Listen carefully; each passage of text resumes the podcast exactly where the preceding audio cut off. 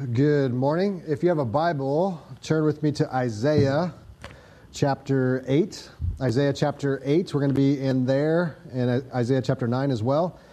Uh, we're going to be beginning, beginning a new sermon series in, uh, for the season of Advent, focusing on the names of Jesus revealed here in Isaiah chapter 9. And so, uh, welcome everyone. Hope you're good. Uh, turkey hangovers, we okay? We're doing all right? Come here a little slow a little sluggish, uh, but we're glad we're here together. I know uh, this Sunday can be a little light with the holidays and everything, but we're glad that you're here this morning. So I'm going to read that, that text. I'm just going to read the last verse of chapter 8 and then read up to uh, chapter 9, verse uh, 7, and then we'll pray and we'll, we'll jump into our uh, message this morning.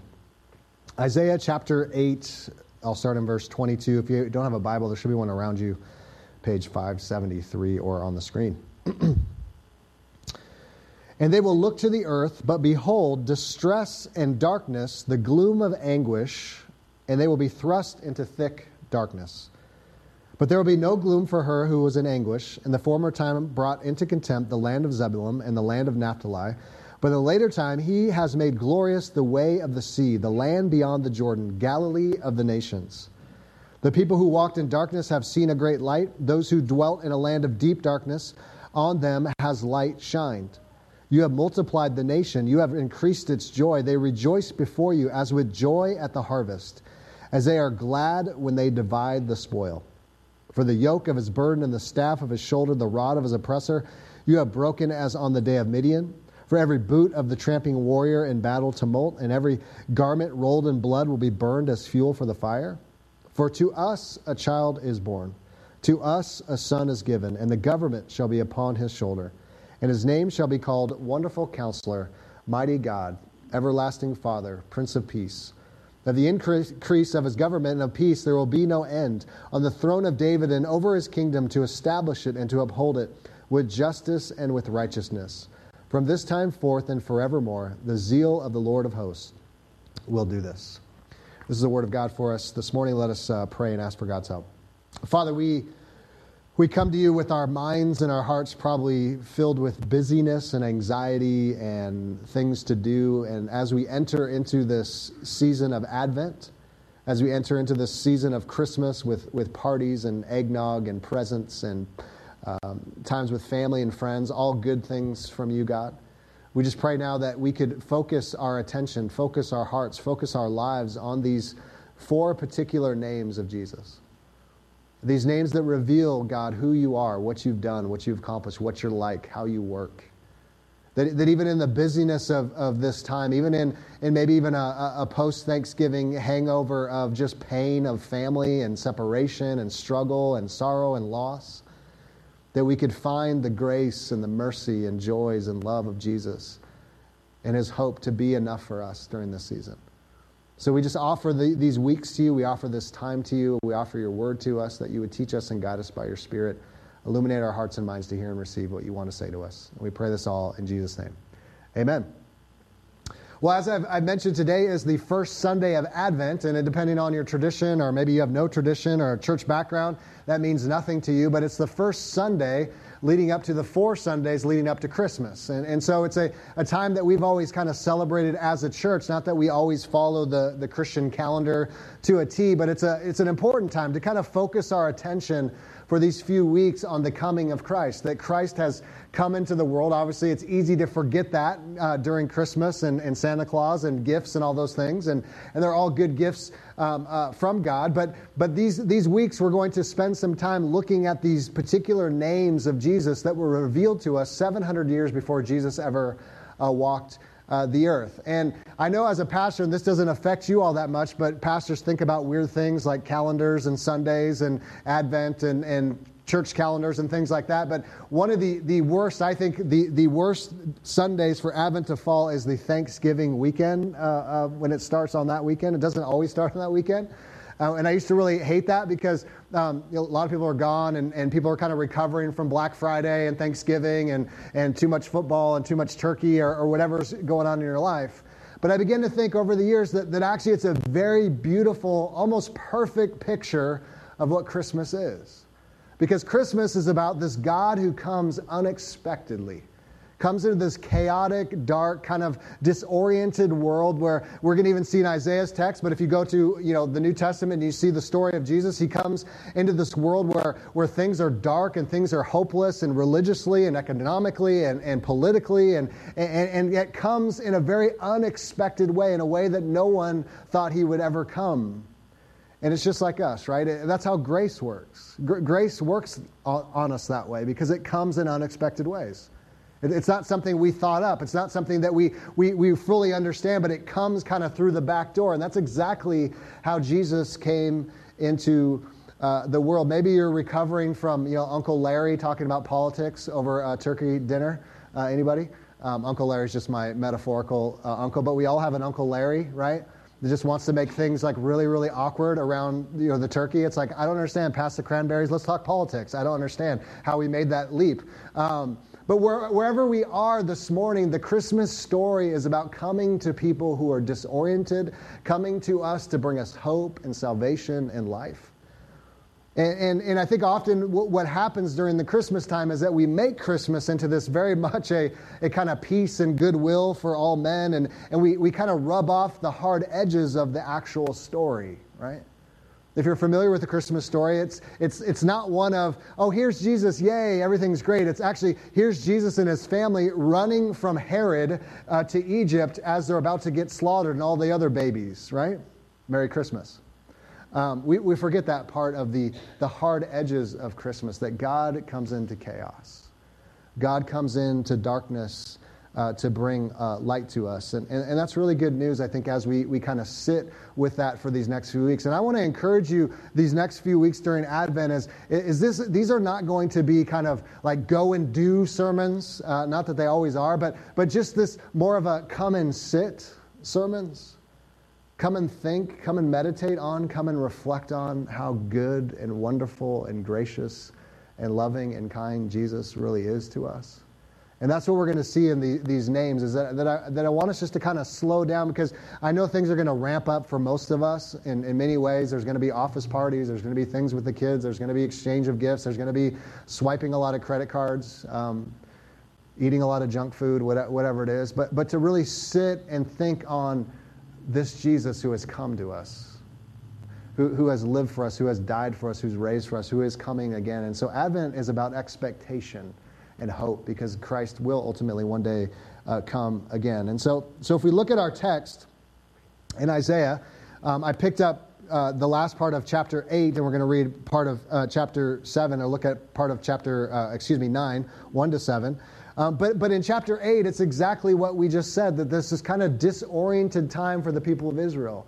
That, that, that there's this temptation. The Assyrians have kind of overtaken their people, and the Assyrians aren't people that worship Yahweh. They don't worship the true God. And the warning there from Isaiah is to say, just be careful. There's going to be a lot of, lot of mixed signals and mixed messages. Don't fall into what their prophets are saying. Don't fall into the mixed messages of what the world says is where true hope is found but rather fix your gaze ultimately uh, on the one who is the wonderful counselor, the mighty God, the everlasting Father, the Prince of Peace, the Emmanuel, uh, Isaiah 7, the God with us. And that's why in, in 22 it says, And they will look to the earth, but behold, distress and darkness, the gloom of anguish, and they will be thrust into thick darkness. Why?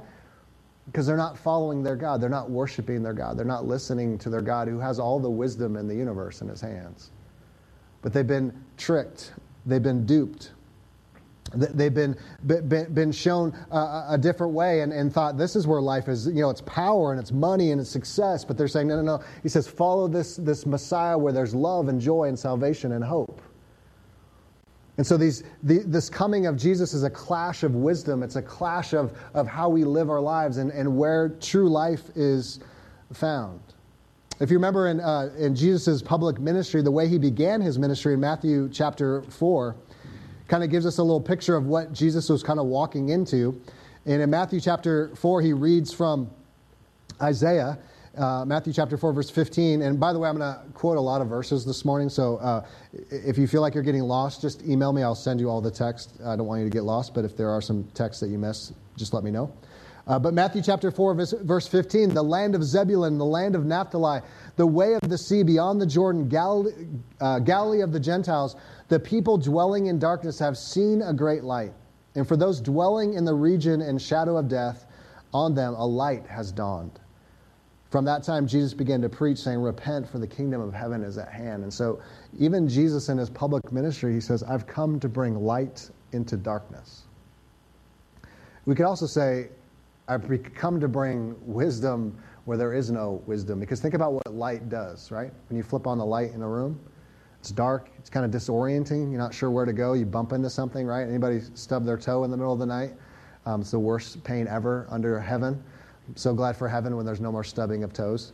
Um, or if you're like me and you have three boys and Legos, um, Legos tend to embed deep in the flesh, um, and it's the worst pain ever created. Um, sorry, ladies, I know you're giving birth. Okay, maybe it's not the same. But, but he's, when you flip on the lights, there's, there's a wisdom, there's a, a light that has dawned to say, hey, come, come follow this path, come and follow me, where all wisdom is found. That, that's essentially what Jesus did. His salvation isn't just to save us from our sins, which is not minimizing that at all. It's that and so much more, but to say, I've also given you a way to live, a, a path, a wisdom that is better than any wisdom that the world could ever offer you. And so when Jesus begins his public ministry, he says, There's a light that has come, there's a wisdom that has come. That's why I am the wonderful counselor. Now, what I love, I, have read this text many, many times in my, my short life, but notice the way chapter 9 in Isaiah begins. It says, There's this darkness that has come. Don't follow the, the rulers of the world, don't follow their wisdom, but there's a light that has dawned. Notice what he says, But there will be no gloom for her who was in anguish. This is all grace. This is, this is almost Ephesians 2. Even though we walk in sin, even though we're separated from God, even though, though everything that we do is, is, is, is built on and predicated on not listening to God, not loving God, not serving God, but God has come to us. God has made us alive in Christ. That's what Ephesians 4 says. So, so in the same way, there's this little, little gospel moment in chapter 9 to say, hey, I know the world's dark. I know things are disoriented. I know Uncle Larry has lost his mind. But I'm with you. But I've come to you. But I'm going to protect you from your enemies. Notice in verse 4 and 5 and 6 the, the word for there. For the yoke of his burden, the staff of his shoulder, the rod of his oppressor, you have broken on the day of Midian. For every boot of the trampling warrior in battle tumult, and every garment rolled in blood will be burned as fuel for the fire. For to us a child is born, to us a son is given, and the government shall be upon his shoulder, and his name shall be called Wonderful Counselor, Mighty God, Everlasting Father, Prince of Peace. Of the increase of the government and of peace there will be no end on the throne of David and over his, his, his kingdom. This, this Messiah to, to bring light to all. He's come to bring joy to all. This word that he uses of yoke, it's the same word that Jesus uses. This put on this yoke that is easy, this burden that is light. Don't put on the yoke of religion that says you have to do something to earn God's favor. Don't put on the, the, the yoke of performance or power or riches that are just going to burn in a heap someday. Put on the, bird, the, the yoke of Jesus. Learn from him. He's humble and he's gentle. He will guide you. He will lead you. He will give you life. life. He will give you hope. He will give joy. This force, he's going to stop all their enemies. He's going to take the weight of and all the rule that this of government upon himself.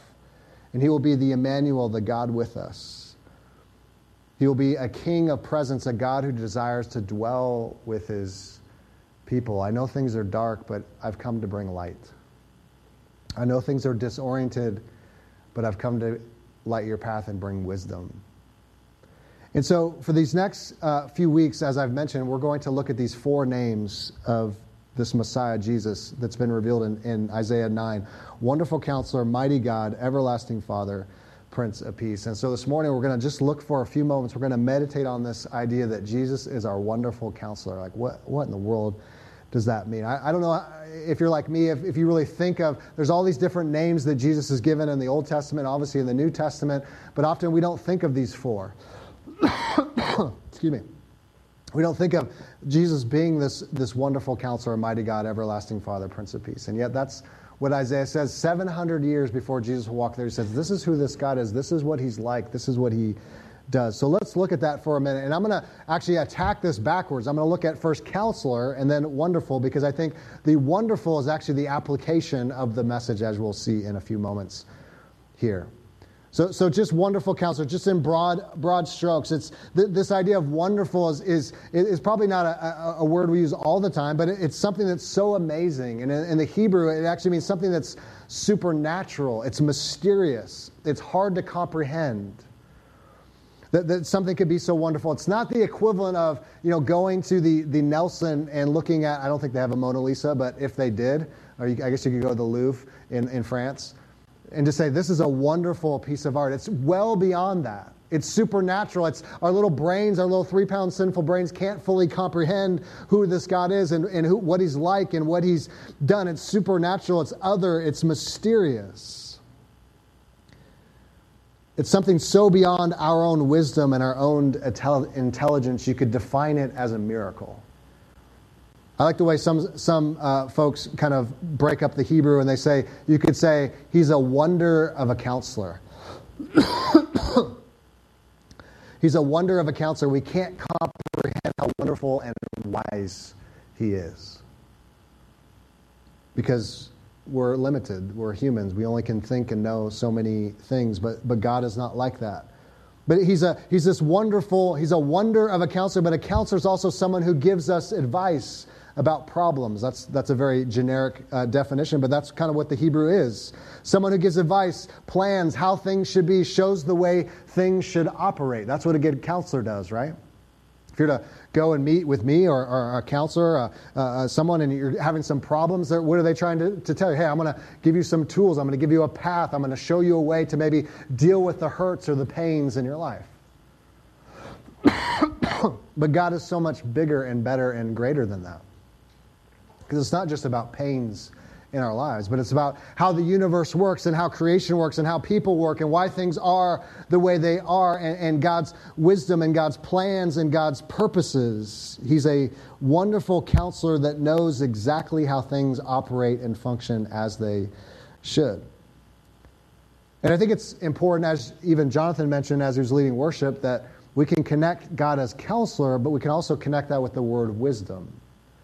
Because a counselor should be full of wisdom and saying, this is how to live your life. This is how things should go. This is how things are. Uh, Jesus is, is called the, the wisdom of God in 1 Corinthians uh, 22. Uh, not 1 Corinthians 22, 1 Corinthians 1. There is no 1 Corinthians uh, 22. Uh, if there is, get rid of that Bible that you have there. Um, there's a misprint. But 1 Corinthians 1, verse 22. For Jews demand signs and Greeks seek wisdom. But we preach Christ crucified, a stumbling block to Jews and folly to Gentiles. But to those who are called both Jew and Greeks, Christ, the power of God and the wisdom of God. For the foolishness of God is wiser than men, and the weakness of God is stronger than men. I love that little phrase. It's Paul kind of tongue in cheek, saying that even God's greatest wisdom is greater than, than um, we could ever comprehend, that any man's wisdom wouldn't even come close Sorry, Socrates. Sorry, Plato. For consider your calling, brothers. Not many of you were wise according to worldly standards. Not many were powerful. Not many were of noble birth. But God shows what is foolish in the world to shame the wise. God shows what is weak in the world to shame the strong. God shows what is low and despised in the world, even things that are not, to bring to nothing things that are, so that no human being might boast in the presence of God. I apologize, I'm fighting a cold. And because of him, you are in Christ Jesus, who became to us wisdom from God, righteousness and sanctification and redemption. So when we think of Jesus as wonderful counselor, we also think of Jesus as the wisdom of God, the incarnated wisdom, that, that in him, in his person, is wisdom personified. That if you want to see the most wise person, the smartest person that has ever lived in flesh, in time, in space, it's Jesus Christ. He is the wisdom of God come down from heaven. Most of us don't, don't think of God in those terms as the most intelligent and the most wise and the, and the greatest counselor that has ever been. He's the God who made all things. He's reconciling all things. He's over all things. When, when life breaks down, we often don't go to our Maker, but we go to everywhere else. Most of you know I used to have a sermon illustration about our uh, 2004 Kia, but rest in peace, 2004 Kia. We've upgraded you to a different Kia, but I still have a 2003 Chevy Tahoe that is just a thorn in my flesh. Just always something breaking off on it, all kinds of signals coming on the dashboard. But I love this car with a holy affection. And I know one thing about that Chevy. I don't know much. I'm not a car guy. But when it breaks down, I don't go to the Toyota dealer. I go to the Chevy dealer because they have the right parts, right? But how come when our lives break down, we don't go to our Maker, the wise counsel, the, no, the one who knows ultimately how we are, why we are, right? This is, again, this is not a rant against, you know, don't ever see a counselor or a therapist. I'm not saying that at all. But what I'm saying is that he knows all things. He's wise in every way, and yet we often don't see God as the smartest human that's ever been, which is actually an indictment, I think, on, on, on us. So, so how does this Jesus, though, how does, he, how does he counsel us? How does he show that he is this wonderful counselor? How does he provide the wisdom that we need? And, and I love, I'm going to give you a couple, couple texts here. Uh, if you go to Job, um, or Job, however, um, if you go to Job uh, 28, it's actually Job, not Job. A little Bible humor. I know that just went over real big. But uh, Job 28, I, I love Job. Job and, and God are just wrestling back and forth, having these conversations, and they're very honest. And I feel like I, at times I've had uh, God just kind of whisper the same kind of things to me, like, "Oh, did you make the universe? Oh, okay, just checking." Um, and uh, in Job 28, verse 12, notice what he says: "Man does not know its, or excuse me, uh, but where shall wisdom be found? Where is the place of understanding? Man does not know its worth." And is not found in the land of the living. In other words, just what we can see, what we can taste, what we can touch. Just by looking out, we can't find the wisdom that we need. The deep says, It's not in me, and the sea says, It's not with me. So even the oceans itself says, Sorry, I don't have all the wisdom in the universe. Verse 15, it cannot be bought for gold, and silver cannot be weighed at its price. We can't buy wisdom. Gold and glass cannot equal it, nor can it be exchanged for jewels of fine gold. No mention shall be made of a coral or crystal. The price of wisdom is above, per- above pearls. The topaz of Ethiopia cannot equal it, nor can it valued by pure gold. From where then does wisdom come? And where's the place of understanding? It is hidden from the eyes of all living and concealed from the birds of the air. Ab- uh, Abaddon and death say, We have heard a rumor of it with our ears. God understands the way to it, and he knows its place. For he looks to the ends of the earth and sees everything under the heavens. When he gave to the wind its weight and apportioned the waters by measure, when he made a decree for the rain and a way for the lightning of the thunder, then he saw and declared it. He established it and searched it out. And he said to man, Behold, the fear of the Lord, that is wisdom. And to turn away from evil is understanding. So, so the indictment, the conversation that's going back and forth to understand that Jesus is our wonderful counselor is that all wisdom is found in him. He knows every drop and every molecule and every hair on your head. He knows how the, the ocean should turn and how the sun should work. And he knows how your in, inside your organs, your, your molecular structure, your cells, your veins, your blood, the way you, your body uh, uh, oxygenates uh, uh um, uh, uh, through your blood and, and how everything functions as it should. He knows all those different things. He knows what tomorrow will bring. He knows what yesterday brought. He knows what will happen a thousand years from now. Because he's God and he's a wonderful counselor. And wisdom can't be found by looking inward. Sorry, Oprah. And it can't be bought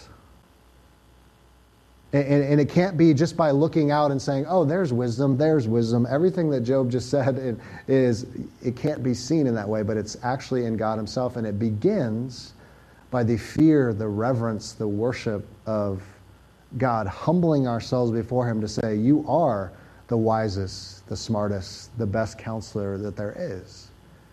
And I think if we're honest this morning, we all know that deep in our bones, don't we? The, the times we've tried to be, have tried to uh, uh, have been our own counselor. Sorry, I got a lot of cold medicine. My brain is a little foggy. Um, the, the, times we've tried to, to, to, find our own wisdom, the times we've tried to do things on our own, and it just seems to crumble and fall apart at every turn. Rather than going to the one of all wisdom and knowledge and understanding. Later in Isaiah, um, in Isaiah 55, you may be familiar with this text. It's a great um, coffee mug verse, but Isaiah 51, 55, Verse 8 For my thoughts are not your thoughts, neither are your ways my ways, declares the Lord. For as the heavens are higher than the earth, so are my ways higher than your ways, and my thoughts than your thoughts. That even our best day doesn't comprehend the understanding and the wisdom that God has.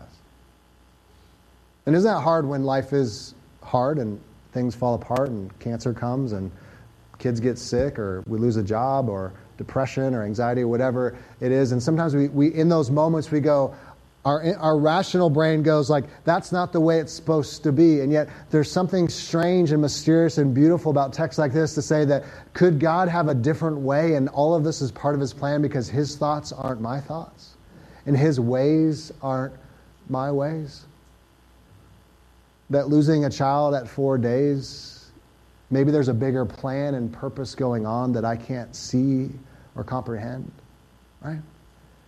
And I think that's just human nature, right? That's just our default mode, isn't it? I mean, to say, well, here's if I were God and I would say it would, it would involve uh, no suffering, no pain, and a lot more chicken wings right? If I, if I were to build out my life, right? I mean, right? Because what is pain and suffering? How does that help me at all? But the funny thing and the ironic thing is that if, if all of us sat here and gave our testimonies up here, the things that you have learned and the ways in which God has humbled you and the ways in which God has shaped and molded your ca- character is not when, hey, when I had a million dollars in the bank and everything was going great. That's where I learned the most things. I doubt any of us could come up here and say that with a straight face. But you could get up here and say, it's actually when everything was falling apart that I learned something about God and about myself and about how things are. And it's made me more of a patient person, a compassionate person, a loving person, hopefully by God's grace, right? I mean, we're not a huge church, but man, there's a lot of pain in this room, right? There's, we've lost children, miscarriages, anxiety, depression, cancer, sickness, ongoing sickness. I mean, just this is just this room, right? This isn't multiplied out in our neighborhood, multiply out in our world, and all of us could say, yeah, there's a lot of pain and suffering that has come, and there's this this counselor, this wonderful counselor, that whose thoughts aren't our thoughts, whose ways aren't our ways, and we don't fully comprehend it. But he's a good father. He's an everlasting father, as we'll talk about in a couple weeks. I think it's um, interesting if you study right now there's some kind of spiritual awakenings, revivals happening in the third world. Um, eh, often we don't talk about that. We get upset. You know, how come it's not happening more here in America and churches exploding and things like that? Um, but I, I, can tell you this because I think this has everything to do with the wisdom of God and the, uh, you know, being this wonderful counselor. Is that the people that are um, kind of awakening to the realities of God's grace and the gospel and the kingdom and third world and, and other places is they're not reading Kant, and they're not reading Plato, and they're not reading Socrates they're actually reading the scriptures. They're seeing that there's life there, there's hope there, there's, there's salvation there, that, that God's ways aren't our ways. And people that suffer in, in tremendous ways, and, and the poorest of poor are coming to the realities that, that life isn't just about how much stuff we have. Life isn't about money and success and power, but there's something deeper and better going on and they're finding a wisdom that comes from God revealed to them in the scriptures. There's also a, a wisdom in salvation that I think is, is humbling for us. Uh, Romans 11. So Paul takes two chapters to kind of describe this, this God who comes to us, this God who saves us by no merit of our own, by justification. And I, and I love this that this is in the scriptures, inspired by the Holy Spirit, that he gets the end of this long conversation of, of who are God's people and how does this work, and God will show mercy to who he'll have mercy on. And then he gets to the end of chapter 11, verse 33, and he says, Oh, the depths of the riches and wisdom and knowledge of God. How unsearchable are his judgments, how inscrutable his ways. For who has known the mind of the Lord? Who has been his counselor? Or who has given a gift to him that he might be repaid? For from him and through him and to him are all things. To him be glory forever. Amen. It takes great humility to humble ourselves before God to say, I don't even fully understand how salvation works. But I know there's a God who comes after us. And that's what the Christian story is all about, isn't it? It's about a wonderful counselor who, who takes on flesh, who moves into the neighborhood, who dwells among us because we needed light. We, we needed wisdom. We needed hope, right? Because everything was dark and chaotic and disorderly. that he, he came to us in the flesh to redeem us, to restore us, to make us new, to give us hope in a future. And even Paul can, can, can uh, rejoice and, and go, I, I mean, Paul's a smart guy. I mean, have you read Romans? I mean, half the book, I'm not sure. I don't know, Paul. I mean, even Peter in the, in the scriptures, like, Paul's really hard to understand. That guy's on another level.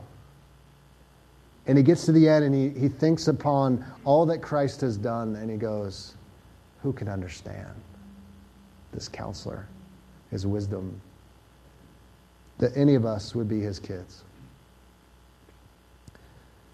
And so I think it's important for us to remember that this wonderful counselor, this counselor, is the smartest and wisest human that's ever lived. And I, I have a little little mini um, uh, mission in my life.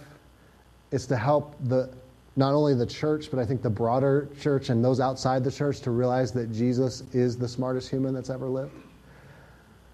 I love this quote, and part of that is inspired by this quote by Dallas Willard. I love this quote. It's, it, I've shared it probably maybe a few years ago.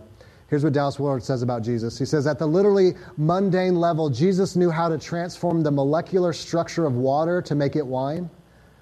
That knowledge also allowed him to take a few pieces of bread and some little fish and feed thousands of people.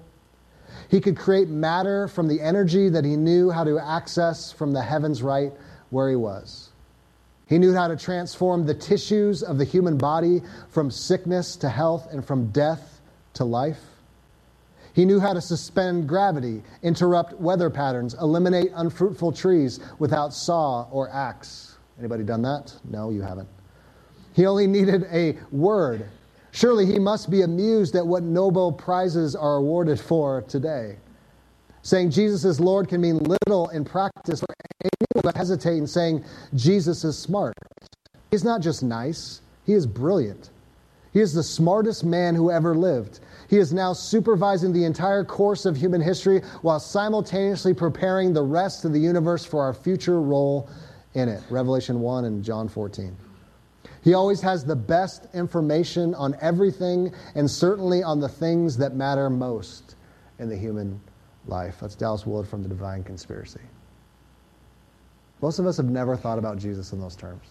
But I think that's exactly what Isaiah is saying to his people this, this disoriented world, this dark world, that there's a wisdom that we need. And he's saying, This Messiah who has come, he's the smartest, most intelligent. He knows everything, how it should work, how it should function. That if you just look with your eyes and you look inside, you're not going to see it. But if you go to God, the beginning of wisdom is always a fear of God. He holds it all together by his word, by his his power. And, and I think it makes total sense because we can't stop talking about this Jesus, even if you're not a believer, right? I mean, think about his, his career trajectory. It doesn't make any sense. Like, if I'm going to start a movement, it's not going to look anything like the way Jesus started the Christian movement, right? So, so for 2,000 years from now, if I want someone to talk about me and I want to be one of the most important historical figures in, of all time, I'm not going to be born in a stable in a backwoods country town of no influence and power. That doesn't seem like the smartest thing, right? You're, no, you're going to go to Rome, and yet Rome, Jesus never went to Rome, never went to the place of power, never went to the, the, the smartest of the smartest and the intellect of the intellect, never stepped foot outside his hometown. Some say he only spent about 50 miles in a circular uh, area around Galilee. If, if I'm going to start a, a movement, I, I'm not going to begin my career and die at a young age. If I'm going to be, have an influence, I better write a book, I better have a platform, I better get on the speaking circuit. And yet, Jesus did none of those things. And yet, what Jesus is doing for Christmas is he's shaming the wisdom of the world to say, we got it all backwards. Because it's not all about power and affluence and money and stuff and things. Because those things can't satisfy the deepest parts of our souls. Right? I mean, isn't it? I mean, think about it. Like, we can't stop talking about the guy whether you're a believer or, or, not. And it doesn't make any sense because he's so against the way in which the world functions and works.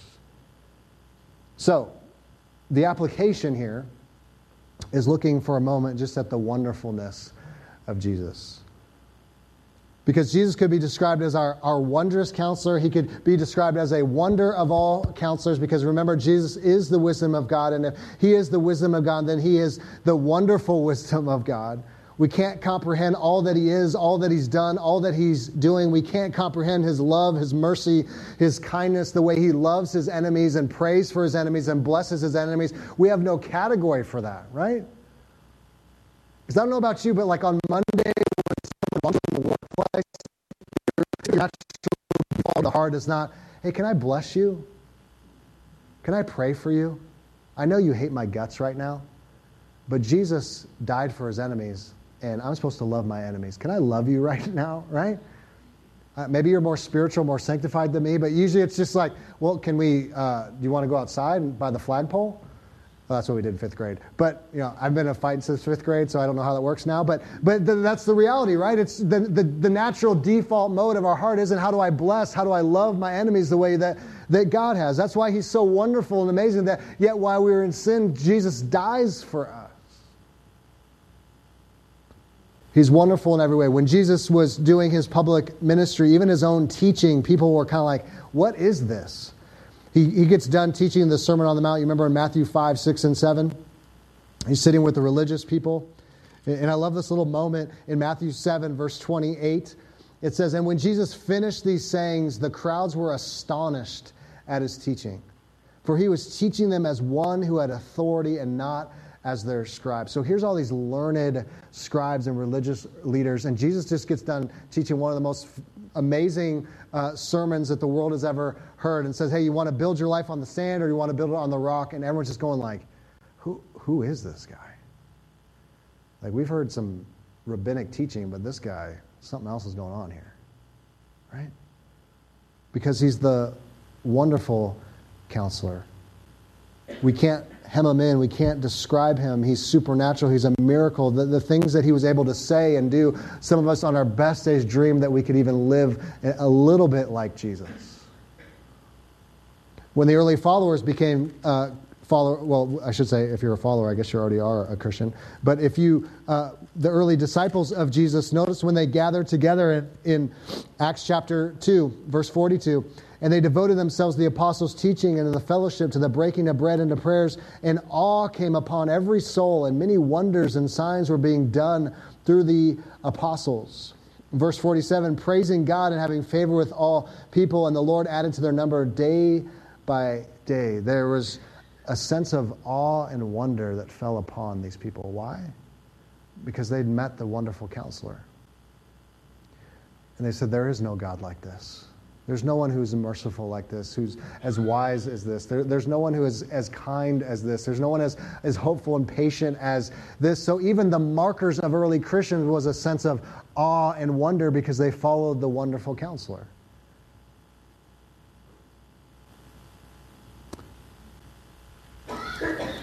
I know you guys probably know this text because it is Christmas, and if you've been around the scriptures or Christmas or the church for any amount of time, Matthew 2 excuse me,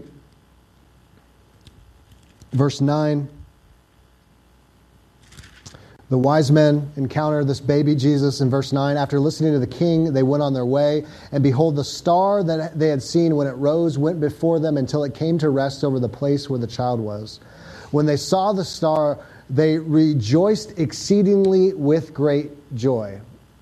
That is the most redundant line in all of Scripture, and I love it. I don't even know how you rejoice exceedingly with great joy. It's like, it's like we can't even contain it. We're just about to burst forth, right? You ever been in those moments, right? I mean, you guys, with a lot of white folks in here, a Coldplay concert. I don't know. What are we doing? Like, we're just so excited, right, about a concert, about the Chiefs, about a, a, a play, about a piece of art, right? There's just this sense of something kind of bubbling up in, a, in a, or it's this moment where, like, your kids are actually behaving and, like, we're, we're eating and we're just enjoying each other and nobody's sick and snot's not hanging out of their nose. And it's like, I know the fall is real and I know sin is real, but there's just like these moments that God kind of pulls back the layer and says, here's a little gift for you.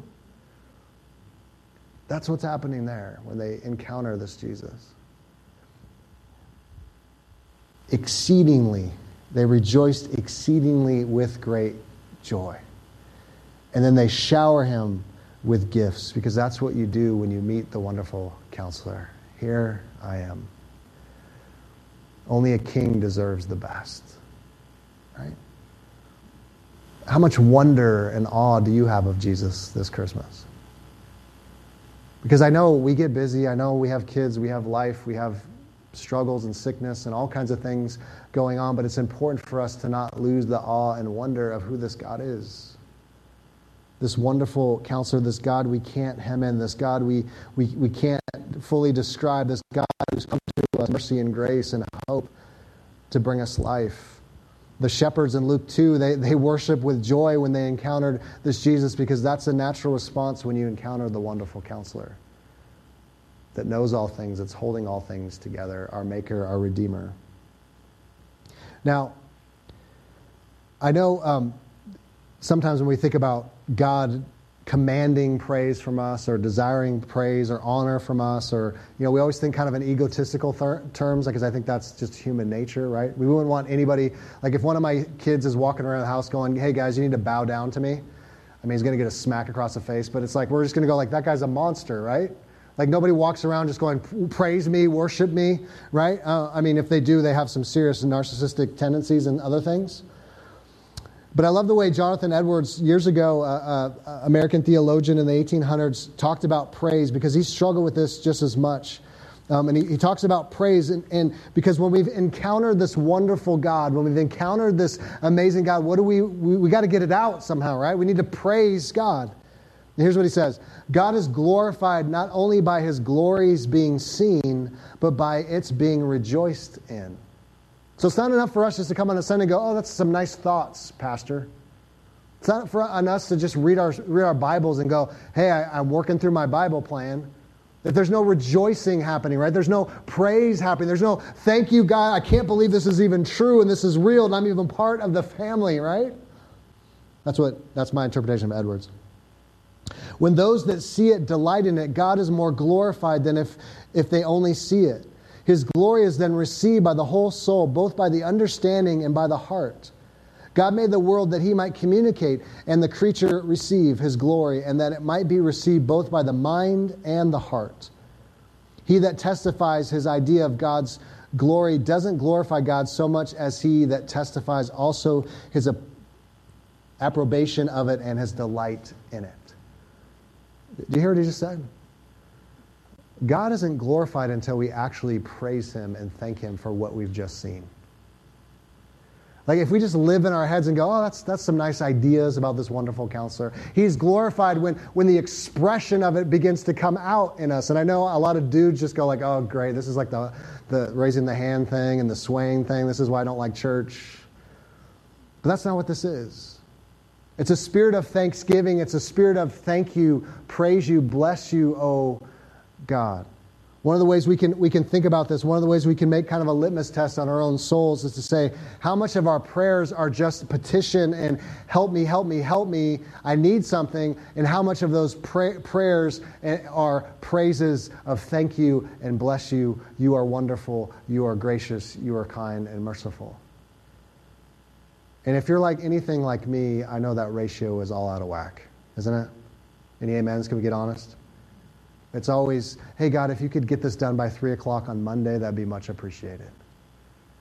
But not, you are wonderful, you are merciful, you are loving. I'm just glad to even be alive. I'm glad to even have grace in my life because there was nothing I could have done. Thank you, thank you, thank you. Oh, God, praise you, praise you, praise you. But here's the thing praise changes you, petition does not. Praise will change your life and how you see everything and how you walk with other people and how you are compassionate and gracious to other people when you get the focus off of yourself and you get your eyes fixed on the author and perfecter of your faith. That's why God commands it because he's the ultimate lover and giver of all joy and all wisdom and all counsel and all strength and all power. It's not because he's egotistical, it's because he's God. If someone in the universe has all joy and love and grace, uh, in Him, like we want to go to Him, right? And we know that doesn't exist among us. Sorry. but we go, go to God. And that's what, what John said in John chapter uh, 17 that the reason the universe exists, the reason why we're here, Jesus prays in the high priestly prayer towards the end of his life. He's praying for us, he's praying for his disciples, he's praying for future disciples. Notice what he says in John chapter 17, verse 22 The glory that you have given me, I have given to them, that they may be one, even as we are one. I and them, and you and me, that they may become perfectly one, so that the world may know that you sent me and loved them even as you loved me. Father, I desire that they also, whom you have given me, may be with me where I am, to see my glory that you have given me because you loved me before the foundations of the world. O righteous Father, even though the world does not know you, I know you, and though and these know that you have sent me. I made known to them your name, and I will continue to make it known that the love with which you have loved me may be in them and I in them. Jesus says one of the most profound things in all of Scripture that the love of eternity is now being shared to us in Christ. That the love that the Father and the Son and the Spirit, the triune God, I mean, talk about blow your mind, and, and I don't have categories and words for it, now wants to be shared with us. That if we are in Christ, he says, this love that the Father and the Son have shared, this is now yours. You can come in and be part of the family. This is why the world exists. This is why everything works together. It's not just about going to, to, to uh, having a job and paying taxes. There's more to it. God is up to something in the world, and that's why He is called the Wonderful Counselor. Because He says, I've invited you in. Come experience my glory. Come and experience my joy, the same joy and love and glory that I've been experiencing from all of eternity. Now you're part of the family. I thought that would get an amen or something. I don't know. Maybe it's just turkey. Tryptophan has kicked in mightily. But that's why we call Jesus wonderful counselor. Because He's that great. He's that amazing. He's that love. And he, he's that wise and has a perfect plan and purpose for us. And, and he shows us the way and a perfect wisdom from us because he is the wisdom of God.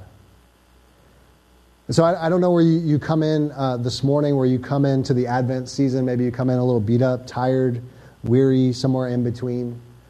But my, my encouragement for you for the next few weeks is, is not to feel like you have to do something or be something, but to simply sit at, at the realities of this God who has revealed himself as the wonderful counselor and the mighty God and the everlasting Father and the Prince of Peace. To, to sit on that and to, to meditate on that and to think on that, to let that be your joy. Because parties are coming and eggnog's coming and gifts and all kinds of chaos, but God has entered into the chaos of your life. He's entered in the chaos of this world to bring hope and light and salvation, to remind us that our lives aren't just about what we do and, and what we experience. I know there's all this pressure. We feel this pressure of like, it's the holiday, so we got to make sure we have all these moments and these experiences and get our pictures on Instagram. And, you know, if we miss we don't want to miss out, right? We'll never miss out with God, ever. Because as Willard said a few minutes ago, that there will be a day where we rule and reign with Christ for all of eternity. Believe me, you're not going to miss out. Right? I'm not saying don't have parties, don't do it. Get your party on. Just don't go crazy. Andy said, be, be balanced. But do it in a response to this wonderful counselor. Do it being mindful of the God who came and stooped and dwelled among us, who lived among us to give us grace and give us hope and give us a future. Do it in the realities that we have this counselor who has all wisdom in the whole universe in his hands. And we can go to him and we can know him and we can walk with him. That's the good news of, of Christmas. That's the good news of, of the gospel. And, and every uh, week as a, as a church, we have a, a visual representation of that. Uh, the bread representing the broken body of Christ and the blood, I should say, the, the cup representing the blood of Christ shed for us, atoning for our, our sins. Every week we're reminded of this grace, of this God who stoops down to us, who doesn't leave us in the darkness, who doesn't leave us in the chaos, but he comes to us to rescue us, to save us, to change us, to give us a new life and a new hope. And you know what's amazing is that when you become a believer in Christ, the scriptures make very plain that you receive the Holy Spirit. And you know what the name of the Holy Spirit is? It's a counselor. Right? He's a counselor. It's one of his names, helper, counselor. Wonderful counselor. The Holy Spirit is the presence of Jesus living with us. So as you walk, as you live, God goes with you as your counselor, as your wonderful counselor. So if you're a believer in Christ, please come and celebrate the supper with us. The way we take the supper is we break off a piece of the bread, we dip in the cup. There'll be two lines in the front. If you have any kind of allergies, we have some gluten free, nut free bread there in the middle. Um, and, and, if Jesus isn't your wonderful counselor yet, we pray that he would be. And if you want to talk more about that, you want to explore that more with us, um, we've all been there. Uh, maybe the, this morning's the, the morning you start to doubt your own doubts, but please come and talk with us. Or uh, we have some prayers in our city life you can think on, reflect on. Um, but what a great time of year to think about what life is about and, and how God fits into all of that. Um, so with that, let us, uh, let us pray. Father, we thank you for this time. Um, we thank you for Advent. And I know if, if folks here this morning are like me, your, your mind wanders, your, your heart can be full of anxiety and worry and stress and things that need to be done and um, commitments that need to be had. And but God, I pray for these few weeks during Advent that we could we could just sit as a church, we could we could marvel at, we could reflect on, we could rejoice in this Jesus who is our wonderful counselor, who's our mighty God, who's our everlasting Father, who's our Prince of Peace and the millions of implications of that. So, even this morning, God, maybe uh, you're asking us as a, as a church to, to come before you and say, God, you, I haven't allowed you to be my counselor. I, I've been my own counselor. I, I've tried to live life in my own strength and my own ways and my own wisdom, my own understanding, God. Here, I just want to lay that before you. Believing that I'm smarter than you, God, have mercy on us. God, if, if that's where we are this morning, God, may we have the, the, the conviction to lay those things down. Or maybe it's just simply the realities that we just haven't rejoiced in just how wonderful you are, that our, our prayers just tend to be about us and about our needs and our wants, but we don't just sit and marinate in the realities of this mysterious, beautiful, gracious, all wise, all knowing, all powerful God that has stooped down to rescue us and bring us into his family. And so our lives are just kind of this moving from one thing to the, the next and not pausing long enough to say, Oh, thank you, God, how wonderful and amazing you are. God, have mercy on us as well. May you change our hearts, oh God. So, wherever we find ourselves this morning, we know we have a God who understands our weakness, who understands our temptation, yet without sin, who understands our frailty, frailty. May we come to you to the throne of grace and find help in our time of need. We pray this all in Jesus' name. Amen.